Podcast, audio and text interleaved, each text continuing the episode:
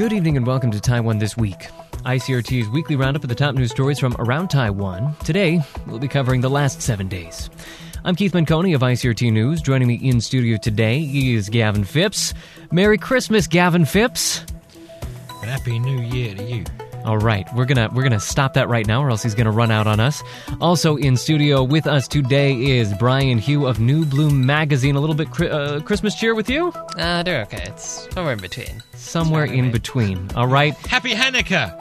That Happy is- holidays. Is that what Yeah. comes in between Hanukkah? All right, and also with us in studio is Jason Pan of the Taipei Times. Merry Christmas. Yeah, happy holidays. Yeah, That's the cheeriest we got yet today. All right, Jason Pan, the man. Well, we got quite a show for you today. Uh, we got preempted for this evening, actually, so there um, will not be a broadcast of the show. So today, this is a 100% podcast edition of Taiwan This Week. Uh, we don't have to even pretend that we're professional today. Uh, but we will stick with the basic format, so let's take a look at what's coming up on the show. On the show today, the ROC has one fewer friend in the world. Sao Tome and Principe is walking away. They've had enough. They are finding their fortunes elsewhere, and we will discuss whether this is a sign of things to come for Taiwan and whether or not we should really worry about it at all. Then, trade talks with Japan have hit the skids after Taiwan authorities renounced any plan to allow in Japanese exports from radiation affected areas. So, should we be more worried about the nuclear food or the fallout on trade relations? See what I did there? It's like a nuclear it's like a nuclear pun. Then we've got on Digital Minister Audrey Tong to tell us what to expect from the forthcoming Asian Silicon Valley project. We've got a rep from Migrante International to tell us why they're calling on the Philippine government to lend more support to blue collar Filipino workers living in Taiwan. And we've got Jason Pan on to tell us whether or not efforts to reform Taiwan's sports system will reach their goals. But before we get to any of that, uh, we are going to have to give a very, very, very, very quick mention to what's going on in the U.S. Very quick, because if we make it too long, Gavin actually will walk out of the studio. He has made that very clear that he is sick and tired of hearing U.S. news on a show about Taiwan. So we're going to run through this as fast as humanly possible. Here's the long and the short of it. Uh, Taiwan is, in fact, in the news in the U.S. again. This time it's President Barack Obama who got it there. Uh, so this was at a press conference uh, that will probably actually be the last press conference Obama will ever hold.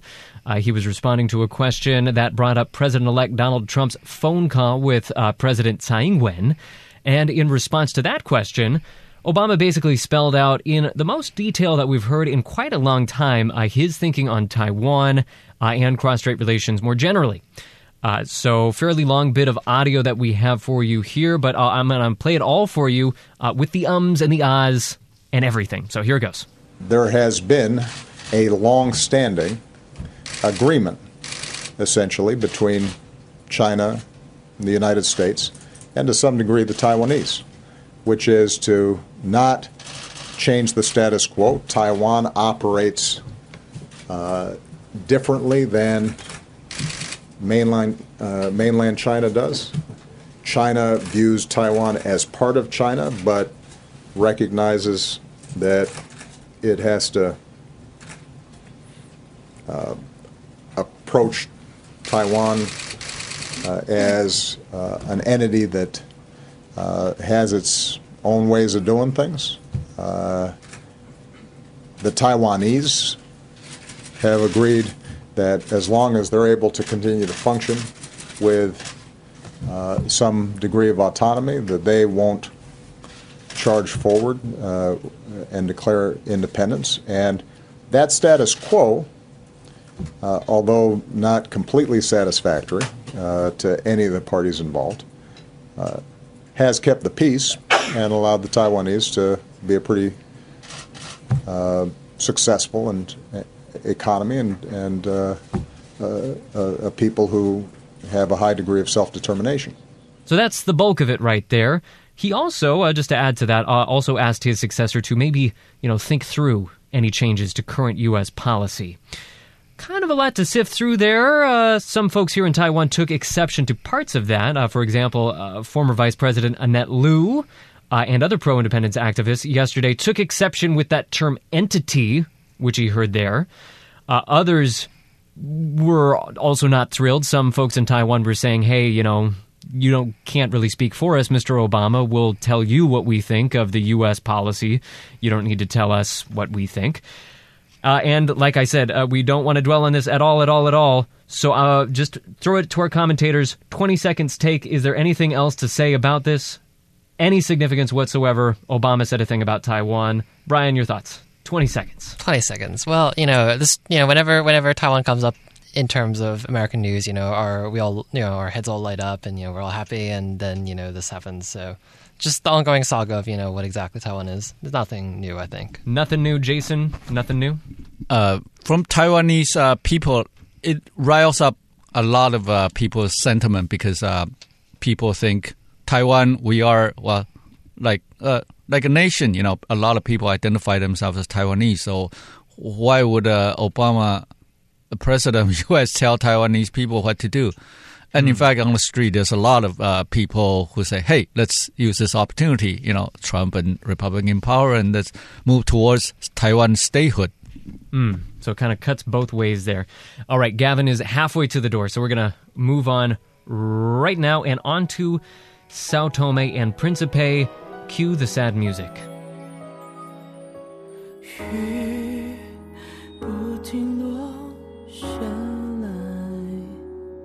Yes, they are breaking up, cutting ties, parting ways.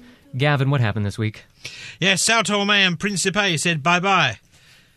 Basically, in a nutshell, they hmm. rang him up. Well, they contacted. I presume they rang him up. Said, "Hey, we don't want anything to do with you anymore, so we're breaking off diplomatic ties." They didn't. They didn't come out and make a public statement. It, it, we we heard of, about this They rang through. Taiwan's government. Yeah, they rang him up, didn't they? Yeah. They're not going to sort of stand on a soapbox and go, "Hello, go away, please, bye bye."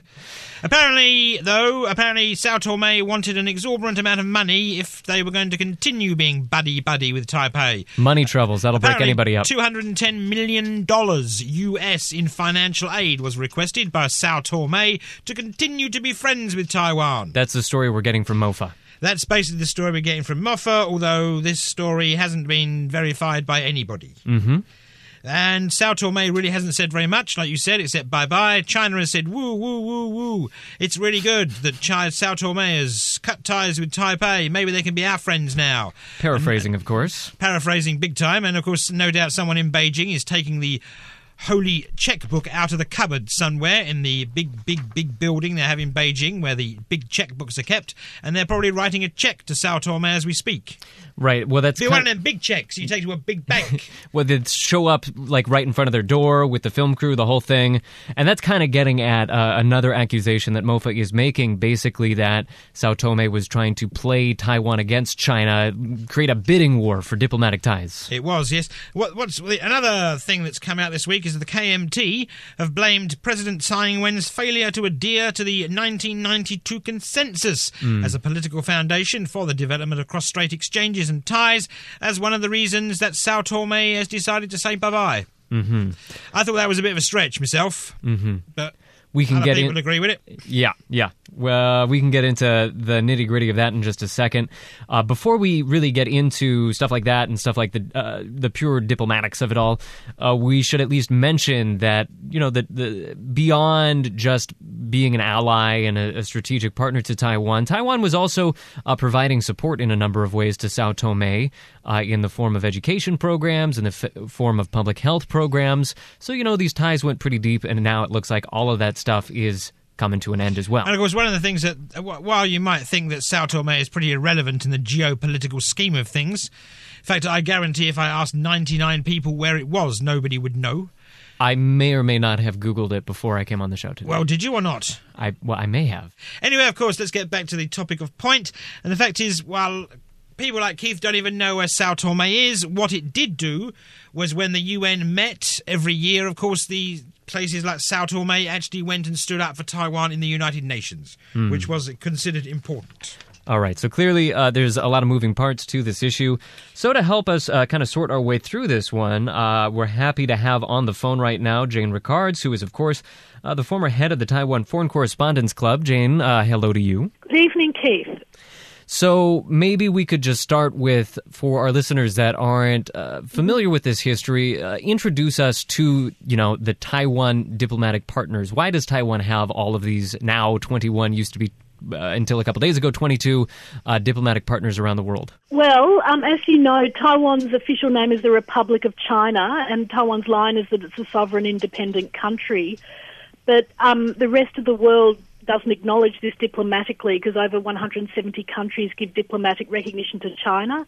So the value of these now 21 allies is that they give substance to Taiwan's claim that it has a sovereign independent government. And then secondly, as Gavin mentioned, um, they can speak up for Taiwan in um, organisation, international organisations such as the UN and its subordinate agencies. How, how far back do these allyships go?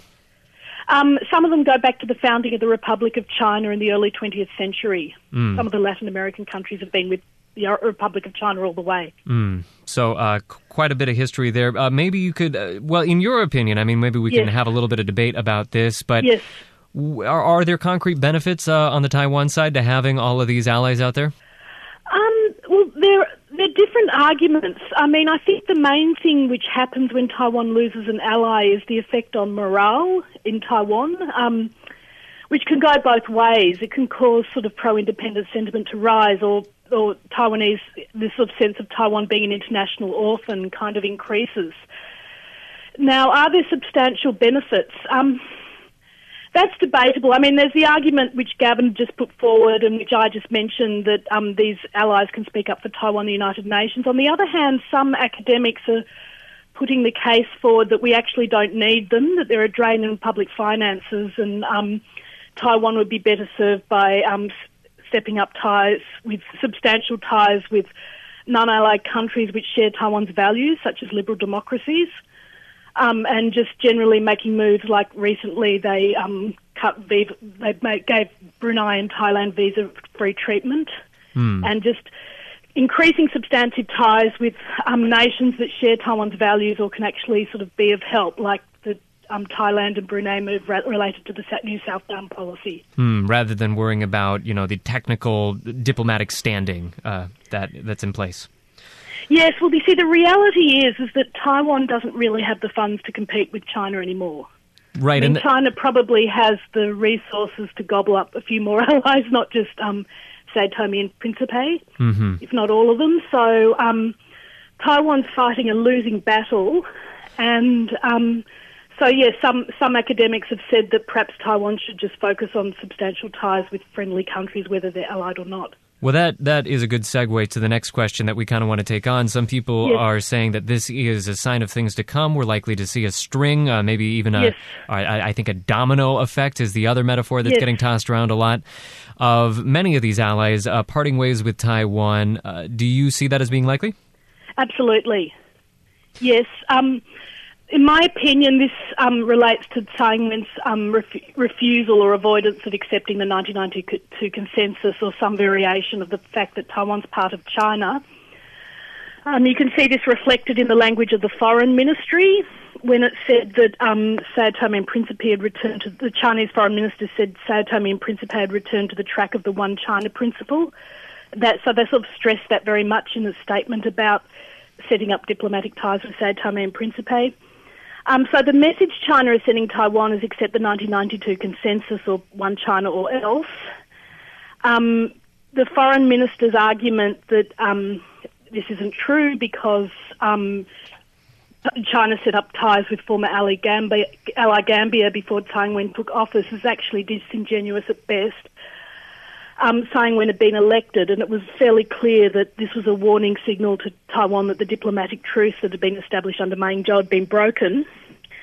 Having said that, as I mentioned earlier, um, China could swallow up a fair chunk of Taiwan's allies if it wanted to, and it doesn't serve China's interest to eat up all of them because um, Taiwan would have nowhere to go. But there's an, some political scientists have mentioned to me that if China, say, took all, say, just left one or two, um, it could create such a sense of urgency in Taiwan that it could sort of make even more formal moves towards independence, or it might think about new ways to es- express itself internationally or to achieve inter- diplomatic recognition. and that could be worrying for China as well. So what China actually, I think, wants to do is just give mild to moderate harassment. So it'll be a very slow attrition. I would say they'd probably swap an ally, say, once every three to four months. All right. Just moderate level harassment. They're going to take an ally and let Taiwan stew on it, and then hope that Tsai Ing-wen comes round because that that's they're very patient, and they sort of think if they political scientists have told me they think if they wait a long time, then Tsai will come round. And to people in Taiwan, that's nonsense, but to their way of thinking, that's how it is. So. Hmm. Hmm. All right, so we can kind of leave it there for now. Well, I mean, it's Yes. good for it's good for people making news, just because you know it's uh, it'll spread out the news for a long time to come, so we can have this conversation again and again and again.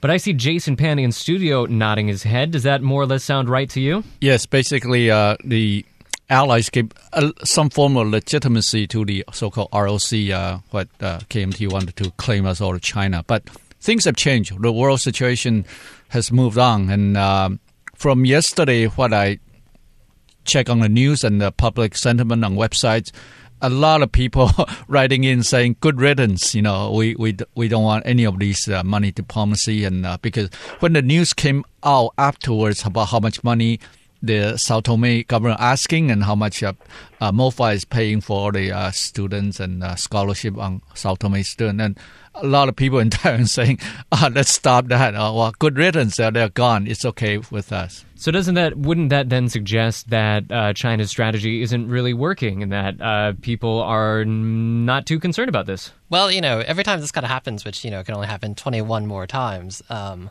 it raises the question. Like, It's a lot why- of time still. Well, that- that's a lot of time still. You know, it's, we can talk about this for 21 more shows. You know, people ask questions like, why are Taiwan's allies these countries, which you know many Taiwanese have never heard of? Uh, you know, usually Taiwan has a larger population, a larger economy, and maybe sometimes it's actually better known internationally than these countries. Just that it lack, lacks equal recognition. So you know, it could create that pushing effect. But you know, as mentioned before, it's another it's a way to get Taiwan's foot in the door, um, and you know some people do, there there's this kind of tendency to you know claim that Taiwan needs to really really prize what allies it's, ha- it's having, but you know I don't think there's any way to reverse this trend of you know gradually declining allies. One more point I'd make is that um, another tactic strategy Taiwan can use, aside from um, increasing substantial ties with non-allied countries, is to take the moral high ground. And I think the Ministry of Foreign Affairs did this very impressively with its English language statement it put out about this. And it said that it, um, it set up ties with Sao Tome and Principe in 1997, then it reduced the incidence of malaria from 50% in 2003 to 1.01% in 2015, or the Taiwanese doctors stationed in Sao Tome and Principe helped to reduce the incidence of malaria to virtually nil. And then it said that um, Sao Tome and Principe played both sides of the Taiwan Strait, holding up the highest bidder. And that comment about malaria is one of the most impressive things I've actually seen over this sort of diplomatic wars over allies. Um, I think that was very commendable, and just saying, I think it was very good public relations move and a good thing generally, just to say what they were actually doing in the African nation and how much they contributed, and that they're not going to play money games. So, But- in a way, Taiwan lost the battle but won the war. Hmm. With But- that statement, I thought that that was a very good move. But then the flip side of that is that there is a medical mission that's actually being pulled out right now. Uh, Yes. So uh, do, do do you think that that might kind of tarnish? I mean that that makes it look like really the the bottom line is that the medical assistance was purely for diplomatic reasons. Yes, I, I, I still think there's sort of financial realities involved in um, diplomatic ties, and people would understand that if Taiwan had to leave because diplomatic ties were cut, they need to use the funds for other projects. Well, of course, one mustn't forget that China has had its grubby hands all over Africa for several years now, and is basically making great inroads in there with p- paying a lot of countries, shall we say, without being sued by anybody, to support them, not just support them politically, but to buy great chunks of their industries, of course, and their resources. And of course, now Taiwan has two allies in Africa, two other countries where Keith Menconi has no idea where they are. Hey. One being Swaziland, the other Hey. being Burkina Faso. I know where both of those are. I, I Ouagadougou is The uh, capital of Burkina Faso. and uh, uh, Swaziland is uh, Imbabe. Im, im, Oh, don't look at me. I haven't got a clue. Something like Mbappe. All right. Anyway, I'm, I'm done embarrassing myself. Let's move on, uh, Gavin, to an upcoming trip with Tsai Ing-wen that kind of ties into all of this. She's going to the South American allies in a couple of weeks. Oh, yeah, she's going to um, four countries in January on a state visit. Those countries being Honduras, Nicaragua, Guatemala, and El Salvador. She's going to the, I believe, she's attending the inauguration of Nicaragua's president-elect in Nicaragua, of course, and she'll pl- hold talks with the officials in the other countries. And of course, the controversy over this is where will she stop in America on the way there? Mm-hmm.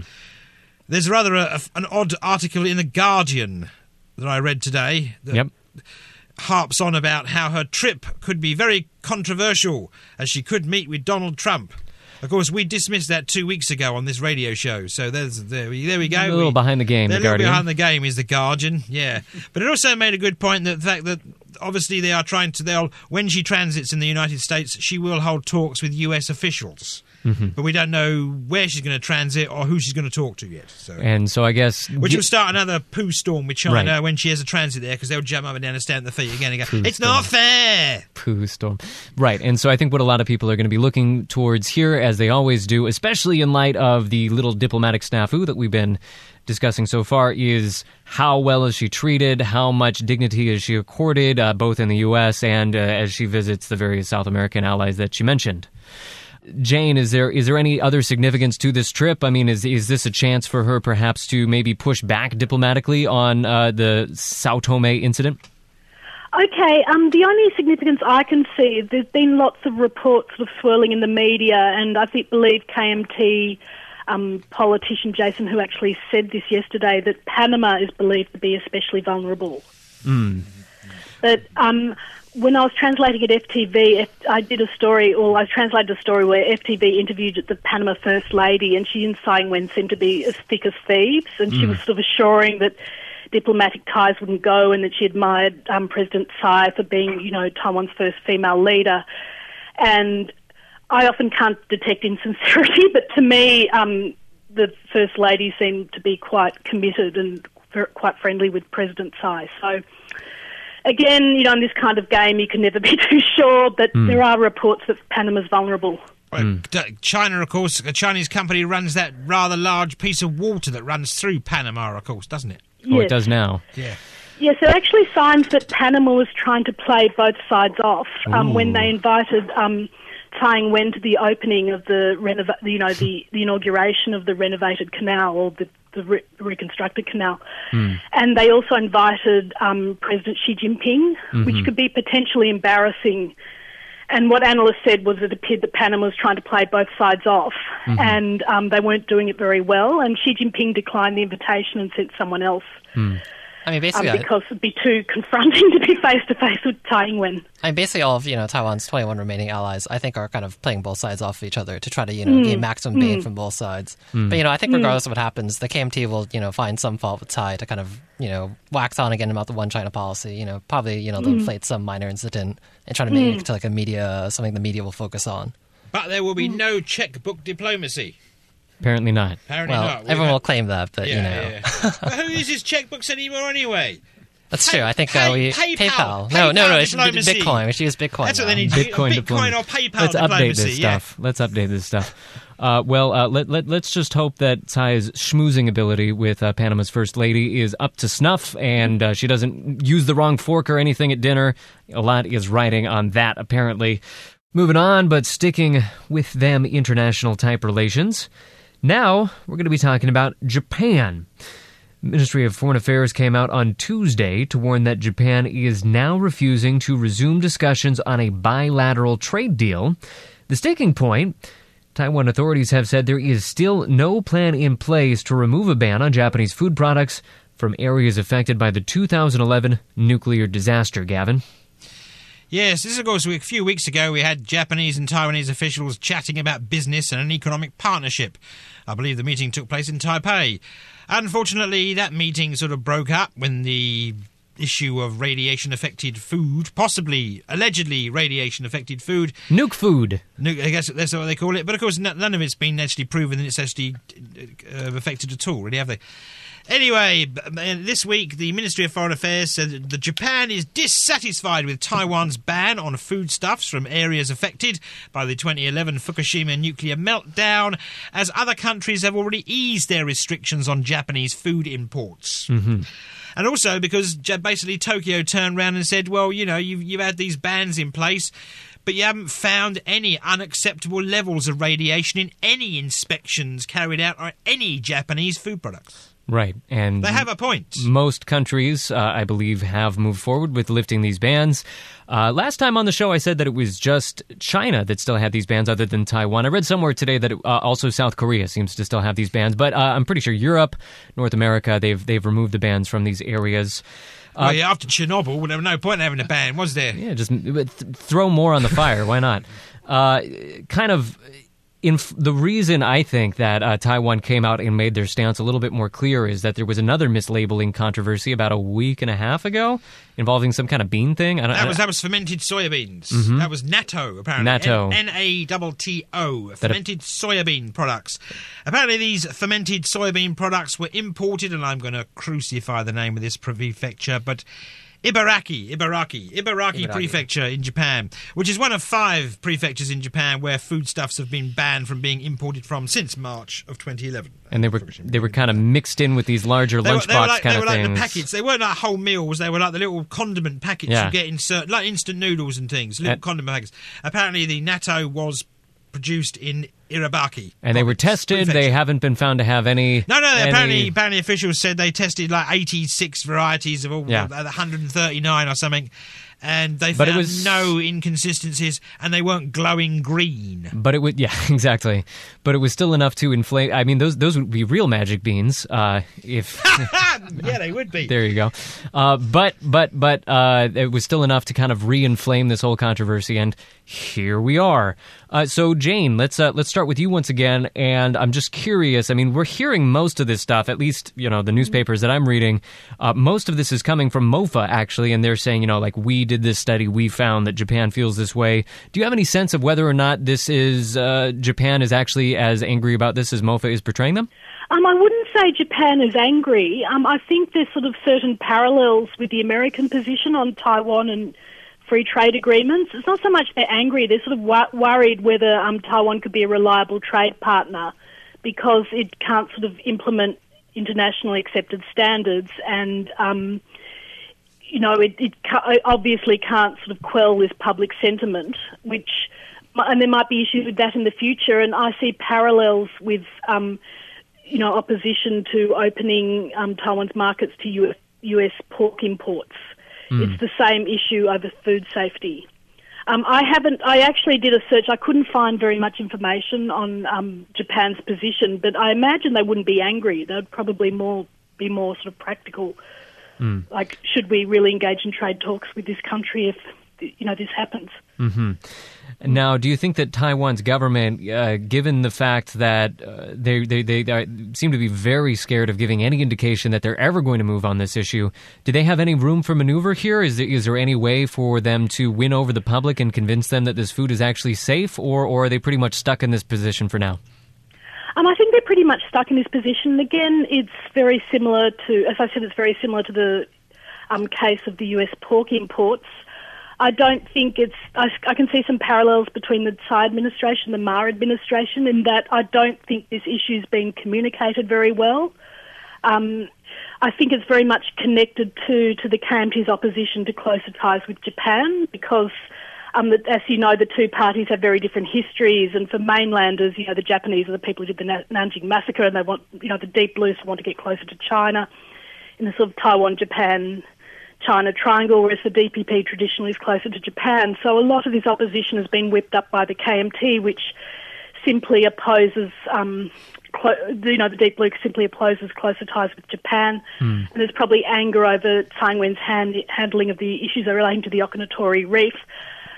Um, so it's been, I think it's been, I think we're stuck because the government hasn't fully communicated that um, Taiwan's future as a trading nation may be at stake. And it's been bogged down in all these issues of sort of poisonous food and um, resistance to closer ties with Japan on the part of the Blues. All right, let's bring things back in studio. Brian, anything you'd add to all that? Well, you know, arguably similar to America, this is a case in which Japan is using trade as you know a way to to, to keep make security ties, taking security ties hostage in order to kind of enforce trade regarding mm-hmm. something controversial such as you know food that possibly has radiation or you know American pork that's been treated with ractopamine. But actually, mm-hmm. I think that Japan, in this case, it might actually be partly domestic in nature because you know, f- uh, food from you know areas affected by the Fukushima disaster that's still a controversial issue, in mm-hmm. which you know there's still a lot of resistance within Japan to buying food from these places. So if they don't push this issue, then that's sending messages to their own people Yes. that we don't feel that this is really safe. the Abe administration is very pro-nuclear, or they're very. It's almost it, it almost borderlines on irrational because you know this is something that doesn't play so well with the public sometimes. Mm-hmm. But you know they're very much in support of nuclear power. It's a large you know initiative of the Abe administration to you know boost tourism to Fukushima mm-hmm. and you know to kind of convince people that food is safe. So you know I think that you know he's trying to use this issue also domestically within Japan, and Taiwan somehow just figured into that conveniently. Uh, Jason, yeah, what do you got? Yeah, the uh, side development to this is that uh, KMT politicians are using this to make their uh, uh, resurgence because they've been sidelined. So they are starting a uh, campaigning, a public drive on the issue of food safety. But in actuality, what they are doing is try to uh, gather their grassroots support and try to write on this public issue. And for the election coming up, and some of them are actually using uh, because there's an internal fight over the KMT chairmanship. So they are using this uh, to gather up public support using this food safety as a pretext. All right, uh, Jane, should we let that be the closing words, or is there anything else you want to add? Not really. I would agree very much with Jason's comments about the KMT sort of whipping all this up to help its election chances. And um, I think that in some instances the KMT has been quite hypocritical, like in the case of pork imports from the US. Um, the KMT supported such moves when it was in power, so it's being very opportunistic. And um, we probably, it's a shame that this happens. There should be more sort of informed debate about um, the advantages of free trade agreements versus the real dangers of the food, as opposed to all this sort of populist election campaigning. So, All right, and we will leave it on that note. So we're going to have to say goodbye to Jane Rickards. Jane, thanks so much for calling in. no worries, Keith. All right. Well, as uh, today we don't even have an actual broadcast to get to. Uh, it's it's kind of weird because we don't we don't even really have like a, a break that we can take in the middle. Uh, but I, I I feel like you guys have been listening to us jabber on for a little bit, so we're gonna have a little musical interlude here just to kind of give you a rest from our grating grating voices. But uh, just to remind you what's coming up next. Uh, well, we're going to be talking about what it's going to take for Taiwan to sprout its own billion dollar startups. Why are Filipino workers in Taipei demonstrating against Manila? And why do sports authorities in Taiwan kind of suck? We'll have the answers to all those and more after the sad, sad breakup tune uh, in honor of, you know, our diplomatic ties.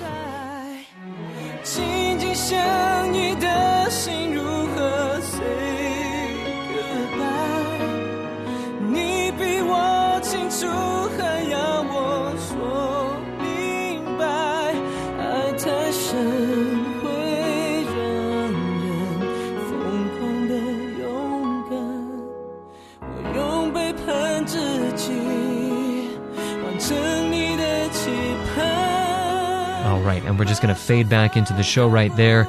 Any Mando Pop lovers are going to know that that was Bei Pan, or Betrayal, by Gary Chaw. Thought that that was a very fitting song for the show today.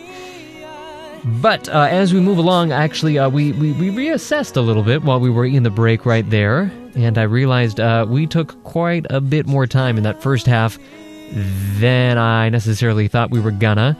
So, in the interest of time, uh, once again, two weeks running, we're actually going to have to cut down one of our interviews, uh, that being our interview on Asia Silicon Valley.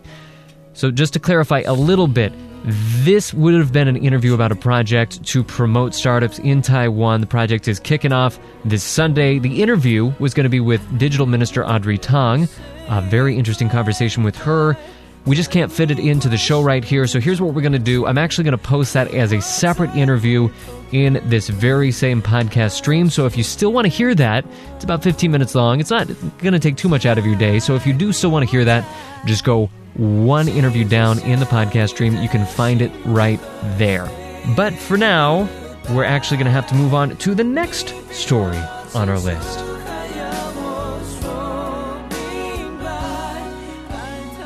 Last Sunday marked International Migrants Day, and more than 1,000 attended a Taipei event that featured vibrant performances put on to showcase the diverse cultures and talent that Taiwan has managed to attract. But not everyone was in a celebratory mood. Members of several groups advocating migrant workers' rights chose the day to stage a protest outside the Philippines representative office in Taipei to call for more help in addressing the challenges faced by many. Among them was Migrante International, a group working in Taiwan and elsewhere around Asia, to advocate for overseas Filipino workers. Well, I spoke earlier in the week with the head of the group's Taiwan chapter in studio right here, uh, Hilda Banungan, who is herself a caretaker working here in Taiwan. Before we get to that interview, I just want to explain real quick what exactly they were protesting. Uh, this was an interesting one because it was actually directed not at the Taiwan government, which has been the subject of a lot of criticism on this issue. In this case, they were actually protesting uh, the Manila Economic and Cultural Office, or MECO, uh, which is the Philippine government's representation here in Taipei. Uh, and basically, the point that they were making is uh, you need to do more to make sure everyone is playing by the rules in this game. Uh, for example, oftentimes they say a contract will be signed in the Philippines for a job to be performed in Taiwan. You know, we're talking here about domestic helpers or factory workers or workers on board fishing boats agreement is signed, they come over to Taiwan and they find the job is substantially different from what they signed in the first place. Maybe there's more hours, maybe there's more responsibilities. They're being asked to do things they weren't asked to do originally. They're not giving uh, being given the time off that they were originally entitled to. And then when they bring these complaints to the MECO office, to the authorities from the Philippines, uh, they're just not given the support that they would expect. They're they're not really backed up. That's the point that they were making to kind of flesh that out a little bit. We're going to jump right into the middle of this conversation. Uh, and here, Hilda is going to explain what it's like when one of these workers comes to Taiwan and finds that things aren't quite how they expected.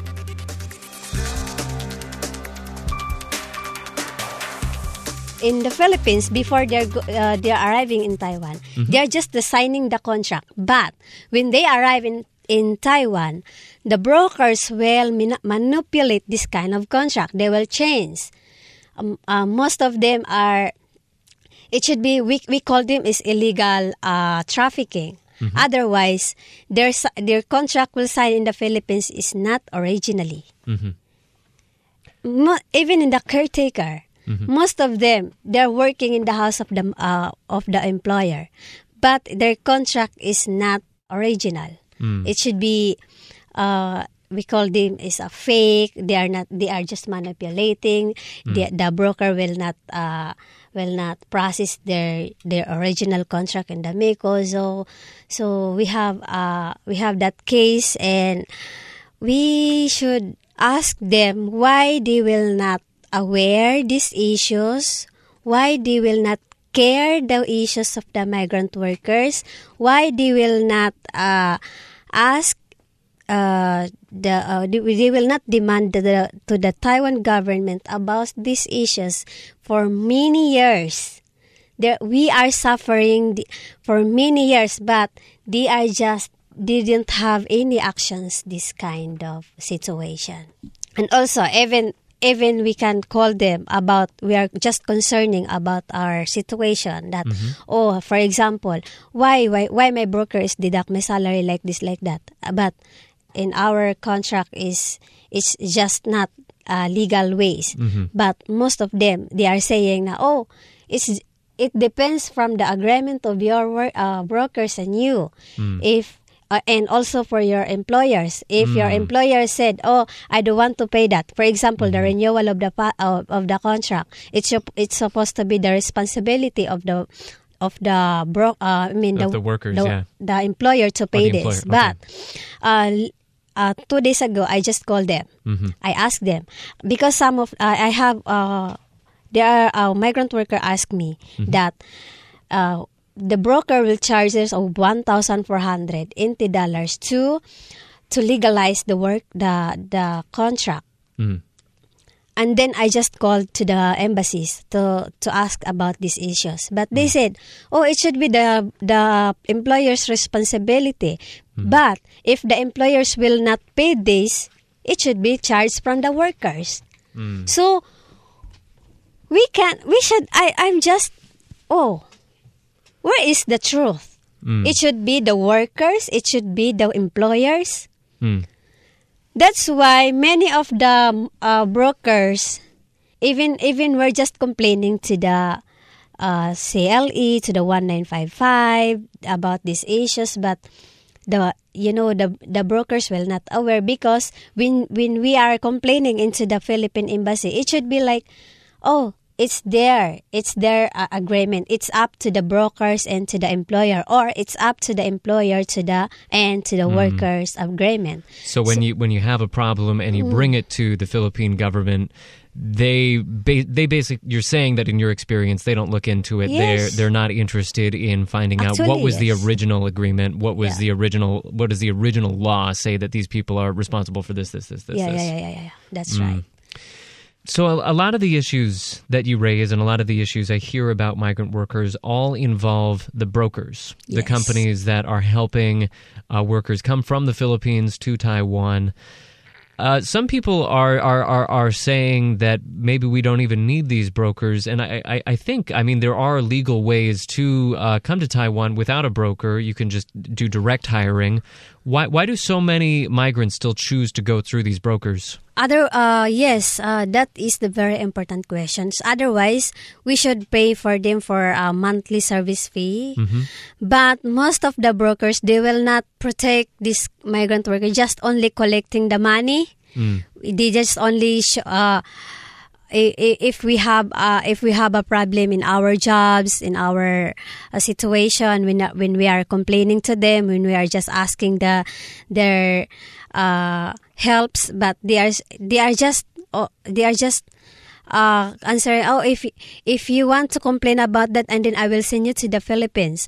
Or else they're just going to threaten us uh, they're just going to the this broker want us just for a money not for the protection not for the not for the uh, they're just not serving us I mean, when when you speak to uh, workers in the Philippines that are thinking of coming to Taiwan, do you recommend to them stay away from brokers? Just try to find uh, direct hiring instead. Do you, do you think that that's a message Yeah, that you would like to send to more workers? Yes, actually, we're just uh, if better to to have uh, better to go to the direct hire rather than to the brokers or to the agencies. But here in Taiwan, the situation here in Taiwan, even in the in the caretaker or household workers, there is no direct hiring, so it's difficult for us to find the worker, uh, find the employers without brokers. Oh, so mostly, so so the issue is most employers decide to work through the brokers, so it's it's just almost impossible to find a job with direct hiring. yes, I see. I see. Understand.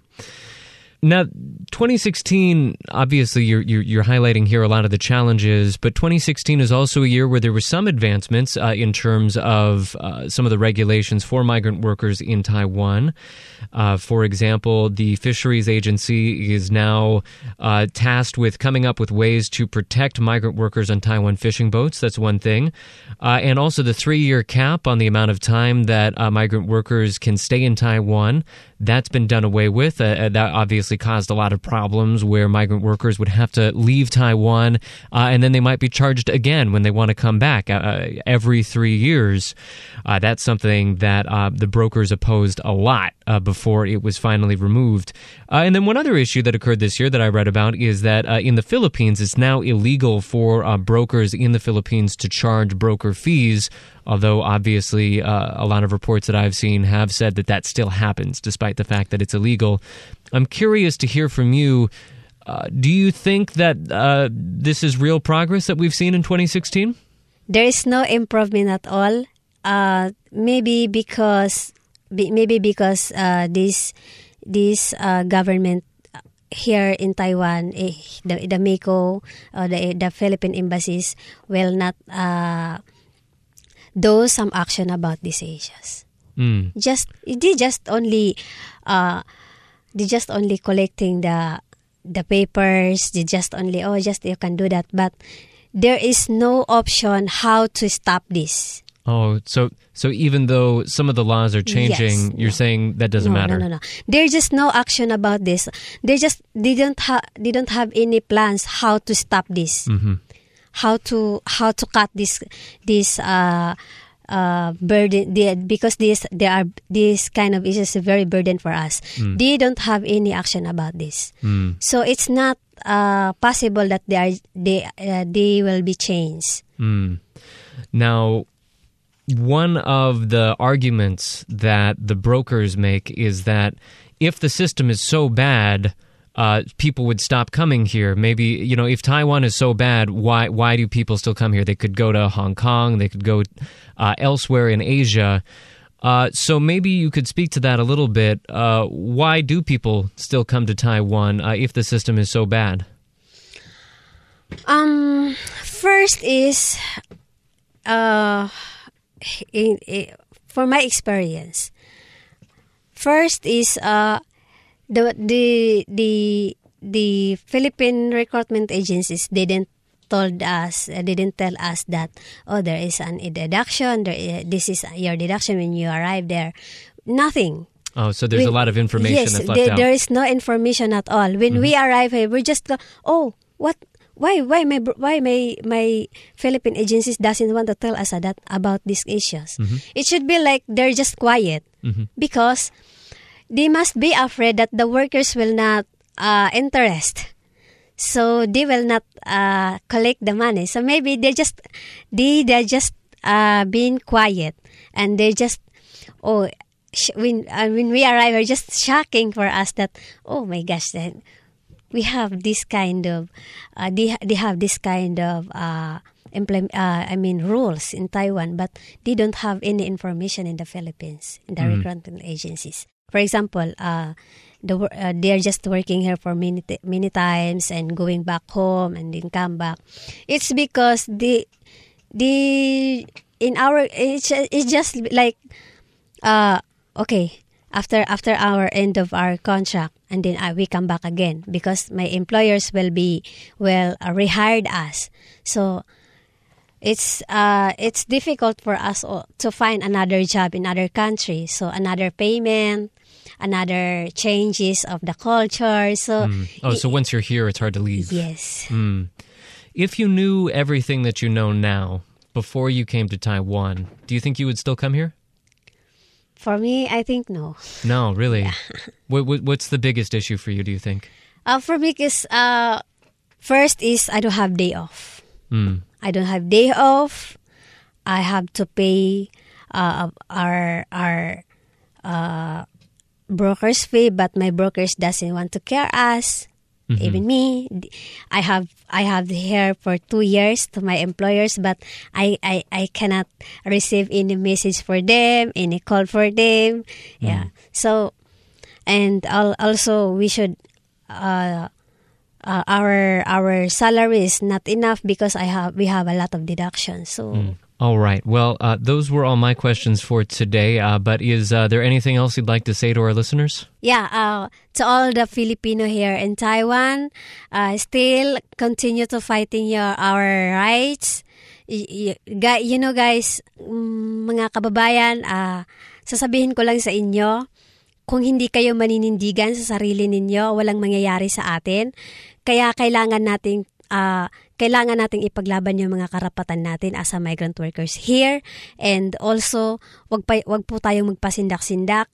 Kaya kaya tayo naaapi dahil pinapakita nating ma- mahina tayo. Kaya in this time we are just uh, we are just encouraging you guys to fight our rights no matter what happen All right. Well, that was the uh, perspective today from Hilda Banughan, uh, who is the chairperson for Migrante International in Taiwan. Hilda, thank you so much for speaking with us. Thank you so much for inviting us, and thank you so much for having a time, having me a time here. All right. And thank you for production assistance on that one from Lenine Umali, high school friend of mine. So thank you, Lenine. And meanwhile, Gavin, I mean, we've been speaking mostly here about uh, domestic workers, but uh, the Taiwan's fishing fleet also employs a number of migrant workers.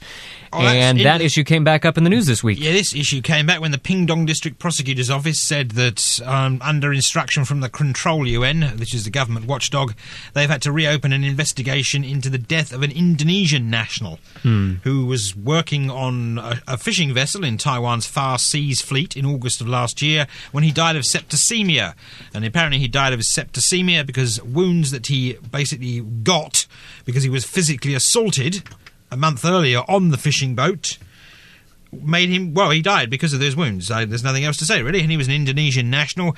And the story of course came back to taiwan. The boat came back to taiwan. Da, da, da, yada yada. It was all sort of brushed under the carpet. And apparently in indonesia some people the people from this man's brokerage who died went to his family apparently and made them sign paperwork hmm. saying that the brokerage itself that got him the job albeit illegally on the Taiwan registered fishing boat, were not liable for his death. So basically, it left the family with nothing, basically because of the brokerage, basically because of the failure of people in Taiwan to actually investigate the death, and basically because of the treatment that these foreign fishing boat workers get on Taiwan registered fishing boats. Uh, but there are going to be some new regulations in place that's going to empower the fisheries. Uh, Well, the Fisheries Agency is going, hang on a minute, we've had enough of this, and regulations for oversight of employment agencies and also of employees on fishing boats, like the Indonesian chap who died, unfortunately, will now be put into place. So the Fisheries Agency will be able to board vessels, look at paperwork from both the employment agencies and the actual fishermen that were employed themselves, basically. obviously, implementation is going to be insanely difficult here because we're talking about ships Well, that are here and there and everywhere. We're talking not about. We're talking with the. We're talking about Taiwan's far seas fishing fleet on this one, which means you know they could be fishing off the coast of Madagascar yeah. ninety percent of the time. All right. So we're going to have to wait and see whether or not that actually makes any difference whatsoever. But we are going to move on to our next story, second to last. If this was our broadcast, it would be our last story, but we have no broadcast, so I guess we can just come out and say it's our second to last. Uh, and we're going to be talking about the broken sports system in Taiwan and the moves to fix it, Gavin. Yeah, apparently the cabinet earlier this week approved some moves to basically revamp the National Sports Act. And of course, the national sports here has become problematic. Even, of course, the Rio Olympic Games highlighted it this year. We won't go mm-hmm. back year after year after year where it's been highlighted. But of course, the Olympic Games highlighted it this year. We had Xie Su Wei, the tennis player, mm-hmm. causing a bit of controversy and coming out against her, basically the tennis association here, and said that they're, they're not they're running it properly. It's absolutely rubbish. It's rigged. It's fixed. Da, da, da, da. They're again the eh. people that run the tennis federation know nothing about tennis. And putting her money where her mouth is by not playing at all and And refusing to play. She refused to play. Then, of course, we had the badminton player, Daizi Ying, came out. She got in trouble. Of course, well, she got in trouble for no reason whatsoever. That she was wearing a pair of sneakers Wearing the wrong shoes. that apparently uh, the Badminton Federation of Taiwan said you can't wear. Hmm. And that caused more controversy with why can't sports people wear exactly what they want to wear? This opened another Pandora's box. And now that she's been crowned the number one badminton player in the world, it's like, where, what were your priorities? Why are you giving this girl a hard time? She's the number Wearing- one badminton yeah, for player. Wearing, wearing a pair of sneakers that the Badminton Federation of Taiwan said she couldn't wear. yeah, exactly. Anyway, Jason knows all about this. So what did the, what's happening, Jason, Jason, uh, to sports? Jason, our sports guy, what's going on? yeah, I'm a cheery, happy guy onto this. I'm going to announce to people listening Mm-hmm. uh, in Taiwan. Mm. It's a dawning of new era. Oh my god. It's the dawn of a new era for sports in Taiwan because there are a lot of I know uh, foreign friends in around Taiwan who are into cycling, running, uh, cricket, uh, football, Yeah. and things might change if this bill ran through because here it's basically reform. Um, basically, uh, there's four main points in this bill which will, Okay. is going to the legislature. Number one is uh, open up for uh, more professional uh, running of the this uh, sports association. Two is uh, uh, accounting transparency uh, that open up books finances. The third is the uh, for government to have more uh, scrutinizing mechanism, and oh, there are rules for the organization that politicians uh, are, should not be on the boards and things. So this will fix a lot of problem. What's wrong with Taiwan sports? Because in the past, it, sports serves in political purpose, and a lot of because it's who you know, not if you are good in sports, but it's you know the uh, as politician and who runs these uh, sports uh, association. A lot of them are KMT politicians and they make money. They are monopolizing a lot of these sports association. So now they are opening up. So I'm saying to my a lot of my friends who are playing cricket and soccer, now is the time to well, once the bill go past this amendment, you could sign up membership and eventually you get in with a consulting or uh, participating and eventually might be uh, running or helping operating these uh, sports and make it really run by professionals rather run by politicians who are out there to make a buck off the athletes. There's been a yes, of course, cabinet spokesman Xu Guoyong came out a couple of weeks ago and said such organisations will no longer be closed shops run by cliques of business and political elites, as the bill aims to allow the public to join and be involved in the supervision of sports bodies across the island. All right. So clearly, uh, transparency is what they're looking for there, kind of taking out some of this influence, political influence, insider influence. Uh, but, uh, Jason, I mean, you sound very optimistic about all this. What we're talking about here, though, is a, a change of mindset, a change of culture. Is this really something that you can legislate? Isn't there going to be a lot of friction to the kinds of changes that you're hopeful about seeing? Basically, once the bill runs through past legislation, uh, you'll be opened up to people who really know the sport, who are running the sports. Reason I'm optimistic is because there are a lot of, in the past decade, more and more foreigner and uh, even Taiwanese people getting involved in sports, but they try to make reform, make changes, or make something better. They run into a ceiling. On the top is all these, especially KMT politician or people who are it was this business where they run the show and they don't listen to uh, how how things could be changed. I talked to uh, uh, the football teams, uh, Royal Blue, expat uh, uh, who are playing football, and they said they have a lot of good ideas of how football could be run better, pitches developing young young, people, and they got shut out from the CTFA, the the Chinese Taipei Football Association. And similar, I heard from my friend who are into cricket, and they say they are trying to put on some cricket tournament and uh, or, or rugby, and they get nowhere because a- lot of the per- currently people running these are politicians and business network. They're only concerned on making money. They're not for improving sports. So once these uh, say these elite or people are removed or rules are opened up that by law you should be open up your membership and accounting should be transparent and you allow professional people who are actually playing the game to run the game then things will change i, I hope hmm. Right, of course, one other major change they're looking to change with the Sporting Act would be the establishment of an arbitration board. Hmm. This, of course, will be used to settle disputes between the athletes themselves, coaches, and the sporting bodies, which, of course, would have been useful when Xie Su Wei and Dai Ziying were having their contretemps back in the summer. Yes, you can wear those shoes, Yeah. or what? Ha- or yes, you can have that coach. What have you? No, you can't wear those Dr. Martens when you're playing.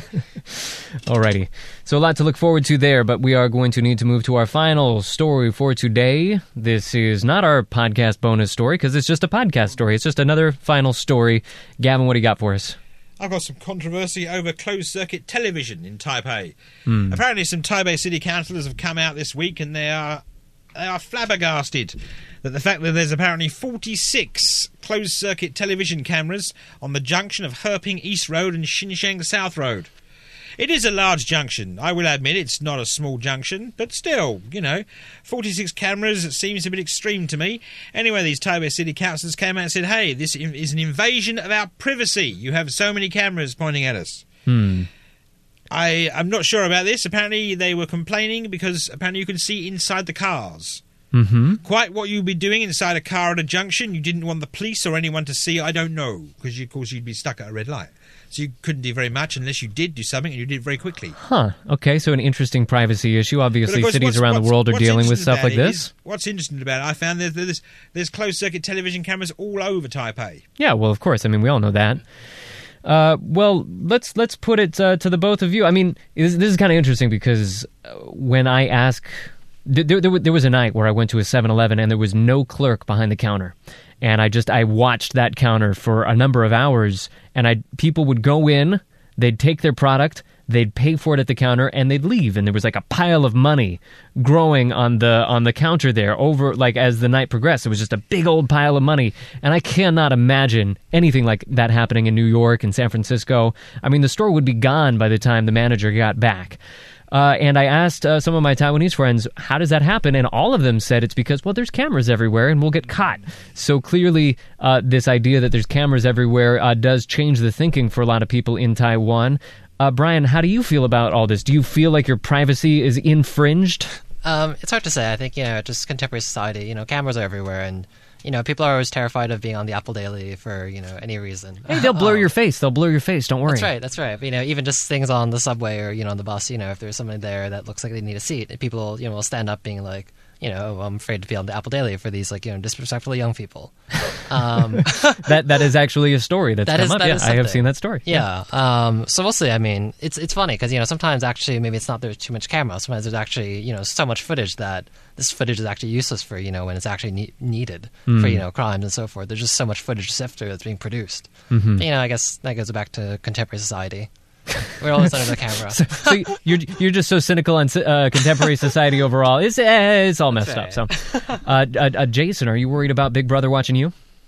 Uh, yes, I am. I'm quite uh, uh, kind of fearful of all these, uh, you know, uh, Orwellian society, all this camera pointing at me. I, I, I don't. I want my privacy guarded. On the other hand, most people in Taiwan society seems to like it because it fights crime, mm-hmm. ensure public security, mm-hmm. and a lot of say theft, robbery, or accident, or even like big major international crime. Mm. Got That's true. Uh, criminal get caught. We had the ATM Quickly. guys come here. They tried to steal from all those ATMs. Yeah. They didn't even make it out of the country. we That's got them in like three, four days. Yep, and that was taken as a textbook example by many Mm-hmm. countries, saying, "Oh, wow, uh, Taiwan managed to catch this guy and solve this crime so quickly," and they become, you know, a model for some of the uh, police, uh, law enforcement agency, you know, all over the country. So they are good side, bad sides. But personally, I'm for privacy. That is Big Brother working for you, Gavin. Big Brother working for you. I don't mind. I mean, if I was stupid enough to do something in public that I sh- shouldn't be doing because it's highly illegal and the busies come and get me because they've seen me on TV, it's my own stupid asinine fault, isn't it? Yeah, if I'm in a car, I'm not going to presume that I have any privacy, really. No. I know. I always, I just think of you know that guy in the dinosaur suit during the air raid drill. You know, in the end he got caught because of a security camera. I mean, Oh, you know, maybe we want brilliant. to have fun Yeah, things yeah. like that. That was great. that was that was great. I'll tell you why the city councilor uh, don't want this camera because there's been cases of legislator and councilor being caught in the car with See, there you women go. There not of their wife, Xiao San or That's their, their uh, real affair. opposition, yeah. that was a lot of happening in the newspaper. So that intersection used to be a great spot for whatever afternoon delight you, you might be into that day, It's and now near, it's Di- near Daan Park. well, the, we don't even we can't tell people about it anymore. It's useless. It's been ruined, like Jason just pointed out. All right, sorry, city councilors, you'll have to find a new spot for uh, whatever. Tiffin. Yeah, whatever, whatever you want to call it, whatever you want to call it. All right, we're going to have to leave it there. That is the last story for today. Please do join us again next time. Taiwan This Week broadcasts every Friday evening during the 8 p.m. hour right here on ICRT FM 100. Except for, of course, this week because of Christmas various whatnot that we got preempted for. But we will be back on next week, Gavin, and we're going to have a, a special uh, year end show kind of reviewing everything that's happened. Yeah, it's going to be, depending how quickly we can get through, it, it's going to be the top 10 or the top 5. and if certain If people say- talk, talk too much, it'll just be the top well, five. if But if, certain guests talk too much, it'll be the top 2. so hopefully we can keep it snappy and get to uh, 10 holes top things that happened in 2016 here in Taiwan. So look for that next week when we will have the broadcast once again and the podcast. Uh, you can also find an extended version of the show, such as the one you just heard right here, online at the ICRT website, on iTunes, a couple of other places as well. Signing off from the ICRT studio, I am Keith Menconi, joined as always by Gavin Phipps. Yo ho ho. Here we go. It's Christmas, isn't it? A little bit of Christmas. He he gave us a little bit of Christmas cheer. We got to be thankful for that. Uh, Jason Pan as well in studio. have a good evening from Jason. There we go. Uh, even more Christmassy. And Brian Hioe. Uh, good night and happy holidays. Keeping the Christmas chain going. Love it. Thank you all for listening. See you again next time on Taiwan This week.